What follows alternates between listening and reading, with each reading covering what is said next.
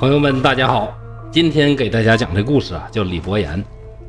有一位书生叫李伯言，啥地方人呢？是沂水，就是现在呀、啊、临沂市沂水县。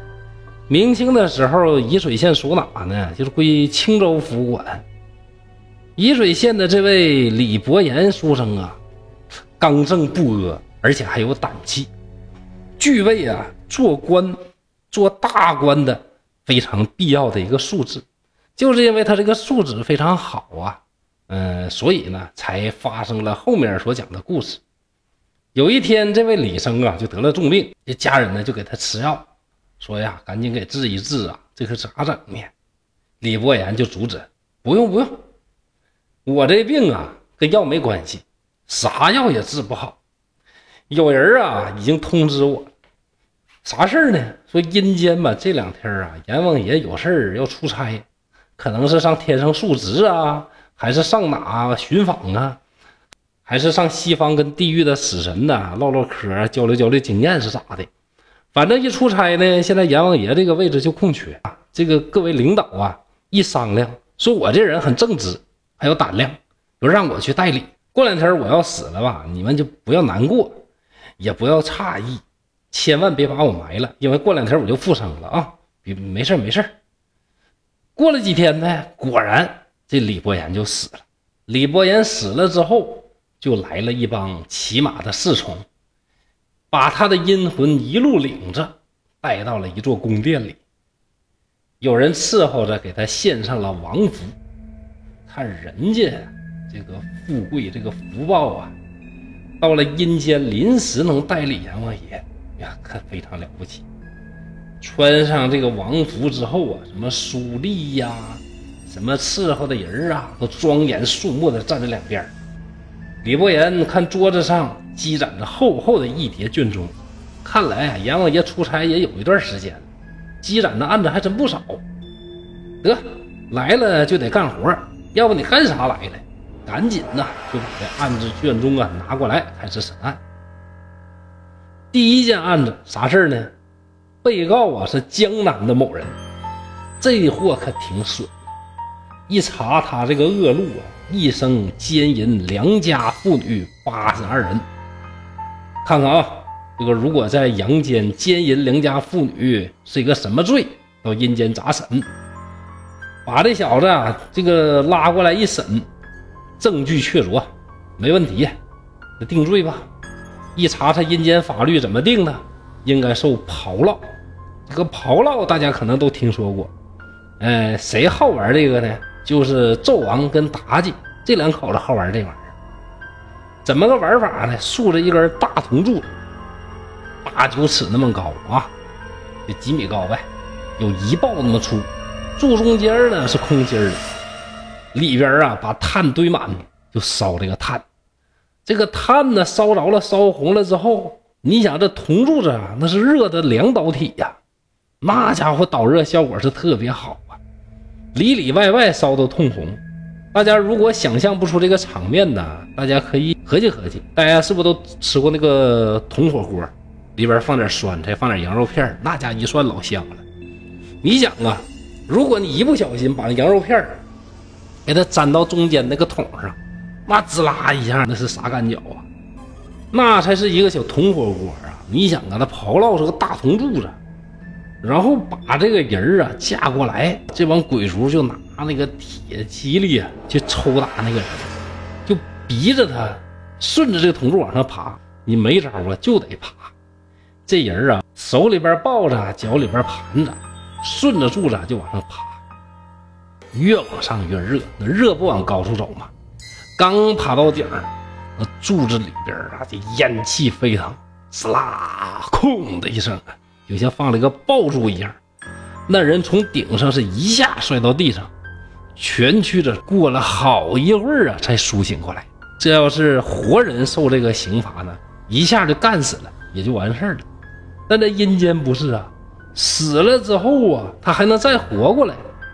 这鬼卒呢又打他，逼着他是再往铜柱上爬，爬到顶摔下来，爬到顶摔下来。那人呢渐渐的就被烧成了一团黑烟，慢慢散去，再也聚不成人形了。可见在蒲松龄的眼睛里边，在阳间奸淫妇女，在阴间会得到什么样的一个惩罚？信不信呢？有你。另一件案子，被告啊竟然是李伯言认识的人，而且跟李伯言是同县的亲家，两边啊有姻亲关系。这两家呢这么近，贪事儿的。这王某贪什么事儿呢？他有一个奴婢，这个奴婢呀、啊，他爹来告他，告他什么呢？说他强夺亲生女儿。原来呢，有人要卖奴婢，王某一问说这奴婢多钱呢？人一说多钱，王某一听，哎呀，这价便宜呀！一合计这么便宜，肯定有事儿，肯定不是正经卖的。肯定是那人贩子啊，这怎么把这小姑娘拐卖出来的？但是合计这价也太便宜了，就给买下了。在阳世间没人知道，但是到了阴间，阴律无情，而且阴府当中什么事情能瞒得过呢？不久之后，王某是暴病而死。这王某死了之后啊，到了阴间就知道自己摊了案子。一想啊，这个事儿啊，非常的害怕呀。在阳间活着的时候就知道阴律无情，那到了这边之后会有什么结果？太可怕了！害怕怎么办呢？想来想去啊，不能坐以待毙。我趁着这案子还没审之前呢，他就跑阳间呢去找人去了。这么一天，这王某呢有个哥们儿跟他挺铁，姓周。这周生在路上啊走着走着，突然看见王某了。吓坏了！哎呀，这王某不早就暴病而死了吗？哎呦我的妈呀！他找我来干啥呀？吓得慌忙跑回自己的书斋。这王某是不离不弃，一直跟他跟到家。这周生就害怕了，就祈祷啊，说哥们儿啊，咱俩挺铁的，你活的时候啊，哥们儿我也没啥对不起你的，我也没抢你的功名富贵，也没上你家呀跟你媳妇儿有一腿。说你非得跟着我干啥呀？我哪儿招你了？这王某就说：“哎呀，兄弟呀，你想多了，我呀跟那边摊事儿了，我麻烦你到阴间给我做个证，帮帮我吧，要不这回我就惨了。”周生就说了：“啥事儿啊？”王某说：“别提了，我家不有个奴婢吗？我明明是出钱搁别人手里花钱买的，也不是抢的。”这奴婢他爹非得告我强夺。人说话的时候啊，想瞒人又想瞒鬼，终究是没说实话。买的时候他心里明镜的，买的这么便宜，中间肯定有事儿。那到这儿他就把这事儿省略了，就说他花钱买的，你咋没说你花多钱呢？那接着呢，他忽悠这个周某继续说：“我这事儿啊，你亲眼看见的啊，是不是我花钱买的？你就帮我说句话，没别的事儿。”周生心想：“哎呀妈呀，这阳间大堂去做个证啊，那都得跪下给谢老爷磕头。像我这有功名的，虽然说不磕头，那进去也吓得不行不行。到阴司给你作证，那我不得死过去啊？那死过去到阴间走一回，谁愿意去啊？谁不害怕呀？这真是不开玩笑讲啊！各位听众朋友，现在如果……”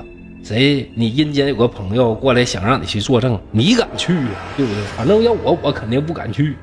所以周生呢，当然是非常的害怕，坚决不同意。王某啊，也没管他个，就走了出去。好了，反正我通知完你了，这事儿啊，由不得你。做不作证，那阴间相关的领导说拉你去，那你就得去。你说别的没用。不久之后，这周生果然就死了。一同啊，就到阎王殿呢去给人作证。那阴间拘你，你还想跑了？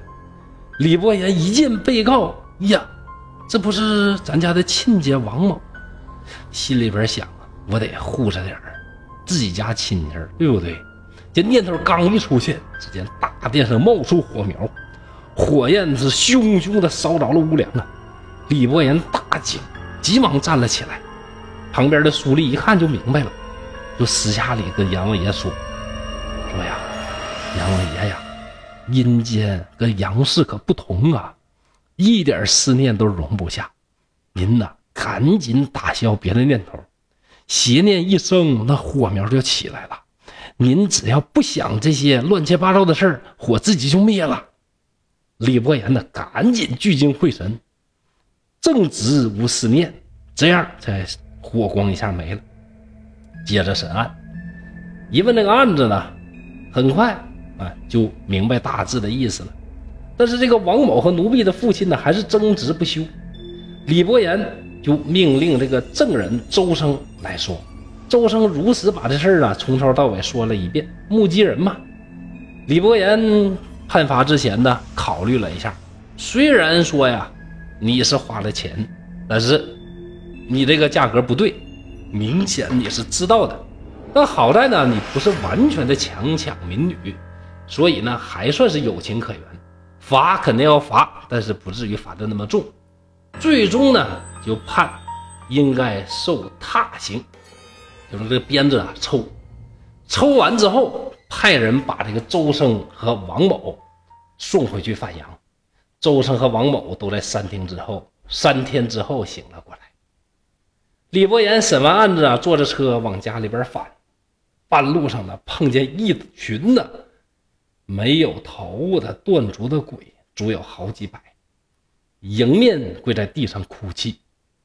李伯言停下车子询问呢、啊，说大家呀为什么来找我呀，为什么你们这么可怜呢？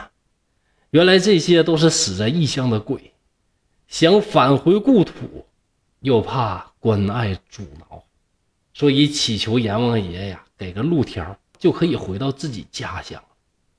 李伯言说，哎，各位呀，承蒙各位看重，可惜呀我是只代理三天的职务，现在已经卸任了，如何帮你们呢？众鬼就说，您老啊福贵无边，南村有个胡生马上要建道场，他建道场啊，您呢帮我们嘱托他一下，这事儿啊肯定能办到，借您的这个福禄啊，咱们呢也能够有一个归宿。李伯言答应了，到家之后随从们就都回去了。李伯言慢慢的苏醒过来。再说刚才提到这个胡生不是要建道场吗？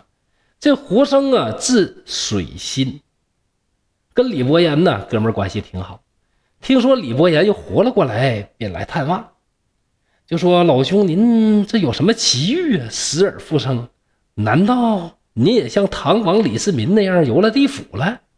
李伯言就突然问他，得得得先别聊这个，你是不是要建道场？这胡生吓了一愣啊！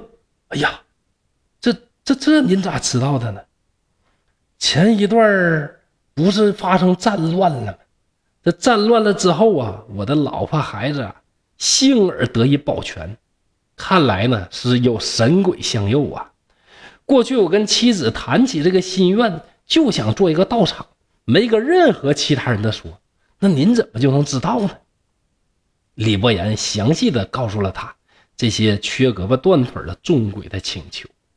胡生就叹息说，哎呀，可怕可怕呀，细思极恐啊，没想到在卧室里边夫妻二人的私密话阴司也都知道，实在是太可怕了，便恭恭敬敬的答应下来走了。第二天这李伯言呢去了王某他家，亲家嘛，就是被鞭子抽的那个。只见王某啊还疲惫着躺在那儿，看见李伯言来了是肃然起敬啊，不是当成普通的亲戚呢，再三的感谢庇护。李伯言说，哎呀，阴间呢不能徇私情啊，没办法啊，这个也算是秉公执法。你的伤好些了吗？王某说，哎，没什么，挨打的地方化了脓而已，能捡回一条命啊，没在阴司受那种重罚呀，就谢天谢地，感谢亲家您的恩情。过了二十多天，王某病才好，屁股上的烂肉全都掉了，剩下一片像这个棍子啊或者鞭子抽的这个疤痕。故事到这儿就结束了。蒲松龄在故事的最后进行了评价，阴司的刑罚要比阳世的刑罚更惨，比如说刀山火海，人间可能一变上去啊，死了就完事儿了，但是在阴间刀山要一遍一遍的上，火海要一遍一遍的倒，就像故事当中那个炮烙之刑，当事人是被经过三次惩罚才魂飞魄散的。而且在阴间对于官员的监督也远远比阳世更加的苛刻，但是只要是不藏私情，不做人情，虽然说有人受了残酷的这个责罚，他也没什么可埋怨的。最重要的不是刑罚的轻重，而是责罚是否公平。真正暗无天日的是坟墓中还是阳世呢？恨只恨没有火去烧人世间审案的大堂啊！蒲松龄最后的评价呀，真的是非常的精彩。在阳世间有着种种的不公，特别是由于官场的贪污腐败受贿，而民间呢存在着贫富悬殊的差距，正义缺失，司法不公正，使得黎民百姓难以忍受。而在这个故事当中，蒲松龄老先生通过他无比浪漫的想象，为我们构筑了一个绝对公平、完全理想化的这么一个社会。在这个社会当中，没有铜臭熏天，没有阴霾，而且这个社会当中所有的官吏还要接受上天的苛责的监督，确保公平。可见作者完全是对司法公正的期盼寄托于幽冥的无私上。可是啊，想象就是想象，在阳世间难以寻觅到的公正，在阴曹地府当中又何尝能够获得到呢？不过是偶尔梦想一片诸法平等的乐土，安慰一下自己痛苦的心灵罢了。这个既是一种无奈的呐喊，也反映了专制社会下读书人心怀天下却又无能为力的普遍心态。而这个故事呢，还有一点是值得我们深思的，所谓细思极恐嘛。如果说《聊斋》几百篇故事当中哪篇故事最可怕，有的人会说是咬鬼，有的人会说是尸变，但是如果要我来说，我认为最恐怖的故事就是今天讲的李伯言。因为人的一生啊，长路漫漫，每个人都不可避免的会做一些错事，一些坏事，甚至是一些恶事。如果真的是有音律无情这一说，如果真的有这一天，所有人要接受这个审判，那请问谁能保证自己不受到阴司的这个刑罚呢？即使您是一个完全的无神论者，所有这些你都不相信，但是善有善报，恶有恶报，结什么缘就会有什么果，这件事啊，恐怕是一定的。就像前边我们所讲的，如果你以阳光乐观的心态去对待别人，去帮助别人，那么未来大家的帮助一定能把你送上人生的一个很高的高度。反过来，你以恶的心态去面对别人，算计这个算计那个，拽着别人踩着别人的头往上爬，那么终有一天大家的反作用力会把你踩到地面上，踩到泥土里，您说对不对呢？所以说呀，不管您是有神论者还是无神论者，是不是有什么信仰，还是劝大家呀，做好自己，一定啊要尽量无愧于心，做那些自己认为对的事儿，这样啊才会在鬼叫门的时候啊，自己不害怕。您说对不对呢？好，今天一篇非常精彩的故事《李伯言》就到这里，祝愿大家幸福快乐。